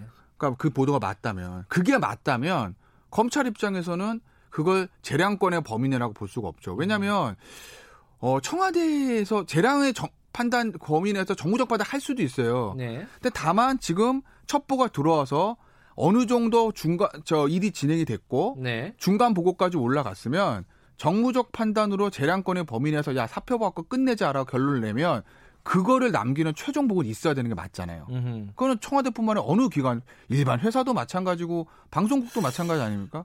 근데 그게 진짜 없다면 그건 좀 의아해요. 왜냐하면 네. 아직은 저, 저 이제 뭐랄까 사실관계는 더 확인 그래서 제가 같은데. 그 네. 보도가 네. 사실임을 네. 전제로 말씀드린 그러니까요. 거예요. 왜냐면 예전처럼 예전처럼 네. 막 3차장 풀에서 막 나오는 게 아니니까 지금은 음. 하도 막혀 있어서. 네. 그 그래서 그러는 건데 그게 보도가 맞다면 음. 그리고 그런 내용들이 영장 피의 사실에 기재가 돼 있다면 음흠. 이거는 재량권의 범위를 일탈하고 고의로 덮었다라고 볼 여지는 충분한 거죠. 그게 맞다고 하면. 음. 왜냐면 당연히 그러면 자 이러이러한 첩보가 있었다. 그런데 뭐 조국 전속이 예전에 국정감사 그렇게 얘기했잖아요. 비사실 혐의가 약하고 그렇죠. 사생활의 영역이었다. 예. 그리고 우리는 수사권이 없다. 예. 그러니까 사표 사람 종결하고 했다. 도장광, 민정수, 조국 사인 꾹 하고 보고서 남겨두는 게 맞지 않습니까? 근데 그것도 없고 중간에 첩보 들어왔던 거 다 폐기해라고 진짜 지시를 했다면 이거는 검찰 입장에서 보면 그냥 넘어갈 수 있는 사안 아닌 거죠. 자, 요 고, 지금 말씀하신 대로 그런 네. 기사 사실관계가 맞다면은 영장이 발부될 가능성이 있다고 네. 생각을 하시는 거죠. 네. 음. 근데 이제 여기서 네.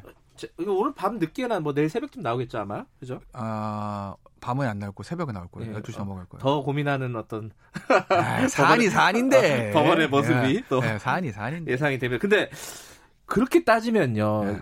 네. 영장이 발부가 되든 안 되든 네. 검찰의 시각은 네. 처음에 조국 수석은 뭔가를 하려고 했었다는 거잖아요. 그렇죠. 근데 나중에 네. 뭔가 일이 어그러졌다는 네. 건데 네. 그럼 이건 조국 수석 혼자 결정한 부분이 아니다라는 거잖아요. 결국은 그 뭔가 누군가가 영향을 줬다는 거잖아요. 지시든 혹은 영향이든 거기까지 수사를 가겠네요.